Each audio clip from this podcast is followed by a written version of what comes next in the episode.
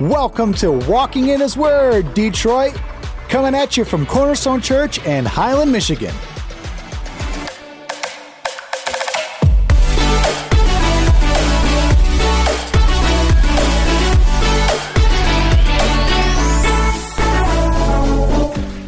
Good morning, walking in His Word. Welcome, everybody, to a brand new Tuesday episode. We are so excited that you guys decided to set aside just a few minutes to spend some time with us. And, Pastor Luke, we are walking through a really, really exciting message this week. And uh, right before we, we came on, you said, Man, I got something I want to share. What do you got for us? Well, we're, we're chatting about and preaching about how gratitude really is an offensive weapon. Yeah. You know, when you have, um, you're going out to battle. Yeah. Some of your weapons are offensive, but also some of your weapons are defensive. Right. And and we might not ever air this message, but we did preach part two, uh, gratitude as a defensive Yeah. strategy as well. But but this is all about offense. This is all about attacking. This is all about uh, uh, taking ground. Right. Come on. And I think about Gideon in the Bible.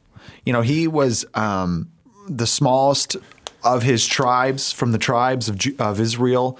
Um, he really didn't consider he did not consider himself a mighty warrior. As a matter of fact, he was hiding down in a valley, Right. You know, in, in a wine press. Uh, uh, separating wheat from the chaff, and uh, uh, he was scared. And this angel shows up to him, and he's like, "Hey, mighty warrior, Right.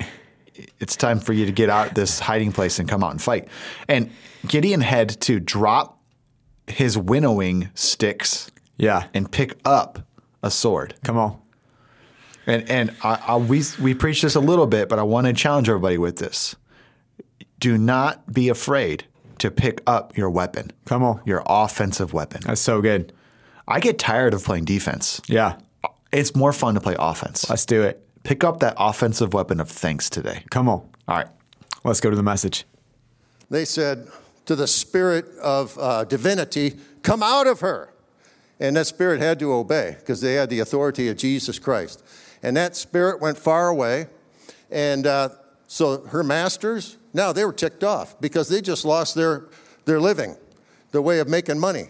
And so they're mad. So they get the magistrates, the magistrates, and they uh, accuse Paul and Silas of doing illegal things. So they throw them in this prison, in the center of the prison, the deepest part of the prison. It's dark, it's dank, there's no toilets, there's no lights. The prisoners are all in there, no baths, no shower. They're chained together, they're shackled. And as they're probably murmuring, because who knows how long they've been there, at midnight, the darkest part of the night, Paul and Silas, they start offering thanksgiving to God. At midnight, they started singing psalms and hymns and praising God and giving thanks. They, they counted it an honor to suffer for his name's sake. And what happens? A supernatural miracle. The earthquake comes. I say the Lord caused the earthquake. And it shook the place, and the gates were busted open, and the shackles fell off, and they were all set free, all the prisoners. To the point that the jailer, the Philippian jailer, said, Oh no. And he was about to commit suicide because he knew that he'd be in big trouble. And Paul says, Wait a minute, we're all here. Nobody's left yet. We're all here. It's okay. It's okay. Everything's safe. And, and, and here's the, one of the greatest open doors of ministry I've ever heard. You know what it is, Pastor. The jailer says, What do I need to do to be saved? Has anybody ever come up just out of the blue to you and, and ask you that? Well, take advantage of it if they do, right? What do I do to be saved? And they, they told him, and this whole household got saved. That's taking ground from the enemy. The, the enemy had to flee, and now he won many souls to Christ through their praise and through what they were doing, be, obeying God and giving him glory. In the midst of thanksgiving, God will move on our behalf. He is a good God, and He'll always come through for us if we only believe. And the supreme exam- example of taking ground by giving thanks is this it's, of course, our Savior, Jesus, at the Last Supper in Luke chapter 22. And it says, He took bread, gave thanks, and broke it. and gave it to them, saying, This is my body, which is given for you. Do this in remembrance of me. We do that on Communion Sundays, remembering what the Lord uh, has done for us. And Jesus knew what was facing him, he knew it was coming. But he gave thanks for that body that was going to be broken because he saw the future. He knew what it was going to accomplish when he did that, and it was worth it to him. He gave thanks and he marched on, though he was beaten, falsely accused, spit on, humiliated. He marched on toward the cross, and nothing was going to stop him. He advanced by thanking God for what he was going to go through. And then Hebrews, the author to Hebrews, elaborates on it a little bit more. In chapter 12, you know the scripture. Therefore, we also, since we are surrounded by so great a cloud of witnesses, let us lay aside every weight and the sin which so easily ensnares us, and let us run with endurance the race that is set before us, looking unto Jesus, the author and the finisher of our faith, who for the joy that was set before him endured the cross, despising the shame, and has sat down at the right hand of the throne of God. And then I love this verse For consider him, Jesus, who endured such hostility from sinners against himself, lest you become weary and discouraged. If we think of Jesus, if we remember Jesus, if we look unto Jesus, we are encouraged in our souls, not discouraged, because he did it, and we can do it too, because we have that power of the Spirit living within us.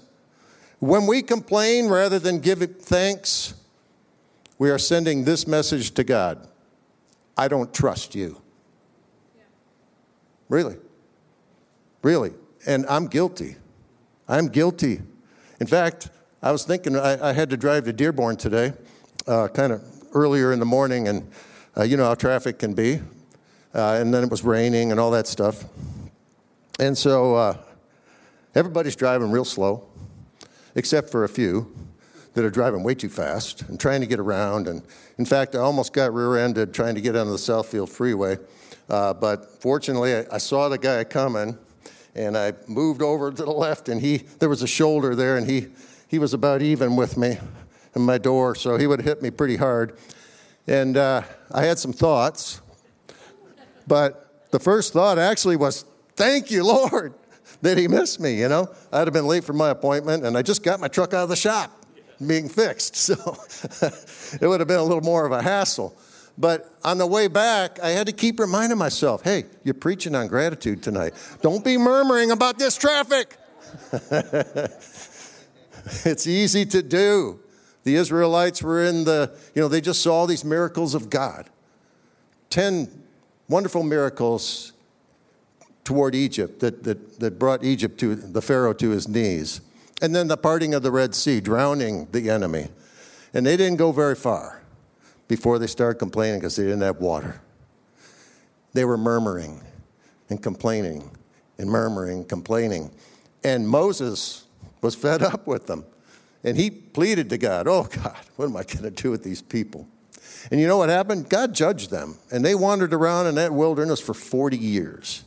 40 years. Only Caleb and Joshua actually entered that promised land from that generation because they, they were men of faith, men of gratitude. When we, I'll close with this. When we give thanks to the Almighty, we remain in faith because if we complain, we are creating an environment for doubt and worry to take over, and the situation will still remain. When we give God praise and thanksgiving from our hearts, we are reminding ourselves of what God has already done for us. And that builds hope in our hearts that He will come through again. We remind ourselves of God's love for us and that nothing is impossible for Him, not even your toughest situation. So, in all, and like Thessalonians says, in all things, give thanks. Amen. How many of you know what it's like to be in the middle with the Lord? And what I mean by the middle is the time, the space in between when a promise is given and we see a promise fulfilled. When we first have that prayer that's uttered and we see that prayer answered, that space in the middle. where we have the courage to believe for a breakthrough and we wait until we see that breakthrough. I want to talk about how gratitude can make all the difference when we're in the middle. And I want you, if you're taking notes, to write this phrase down because I believe that the Holy Spirit wants to give this truth and this phrase to someone tonight. Gratitude moves you forward while you're in the middle. I'm going to say that again. Gratitude moves you forward when you're, when you're in the middle. Because you, you see, when God gives a promise, or when a prayer is first uttered, or when we first have hope for breakthrough, we can either stay in that place and be miserable until we see that breakthrough. And, you know, if you've been walking with the Lord long enough, sometimes that middle is much longer than we want it to be. Pastor Luke, I just wanted to really quickly share a quick testimony with our listeners about a moment where me and my wife learned how to be thankful in the middle. And uh, we were, me and my wife had just recently gotten married at this time. We had been looking for a house for a long time, and we. Uh, we were leasing a house from my aunt, and it was it was a great situation for us. But the house we were leasing had squirrels in the walls, Ugh. and um, you could wake up in the middle of the night and hear squirrels running around inside the wall every morning at like 5 a.m. That just squirrels running in the wall. You try to go to sleep at night, you could hear them like their claws scratching. It's eerie. And It's- it's creepy. It's so creepy. It, it would just drive us nuts. And I remember one point we were getting so frustrated with it, and then it was actually my wife. She said something that really helped shift my perspective in that moment of waiting before we could get our own house. She said, "You know." As annoying as these squirrels are, though, I'm so thankful that we have a place to live. Yeah. And I was in a moment where I was like, I was ready to rip down this wall and just, you know, fight these squirrels. I was so frustrated.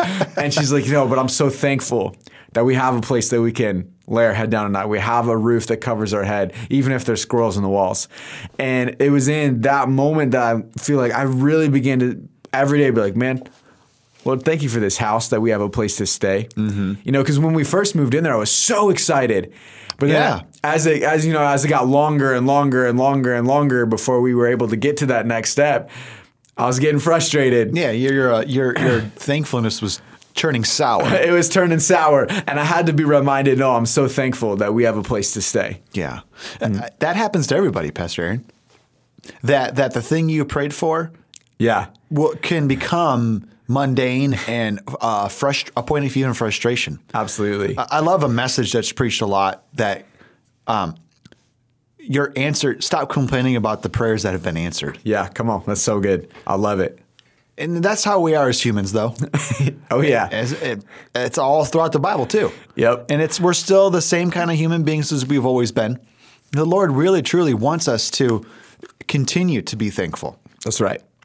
So I bet a lot of people right now are living in the house they prayed for, and there's little things going wrong with it. Yep. And you, we all have the opportunity right now to either complain or be thankful. Or be thankful. Oh. Let's be thankful today. I love it. Let's do it. It's been great to be with you today, listeners. It's been awesome. Oh, we'll be right back here tomorrow morning, walking in His Word. Thank you for listening to our broadcast today. If you'd like more information on Cornerstone Church, such as service times or location, check out the website at cornerstonehighland.com or follow us on social media at Cornerstone CC.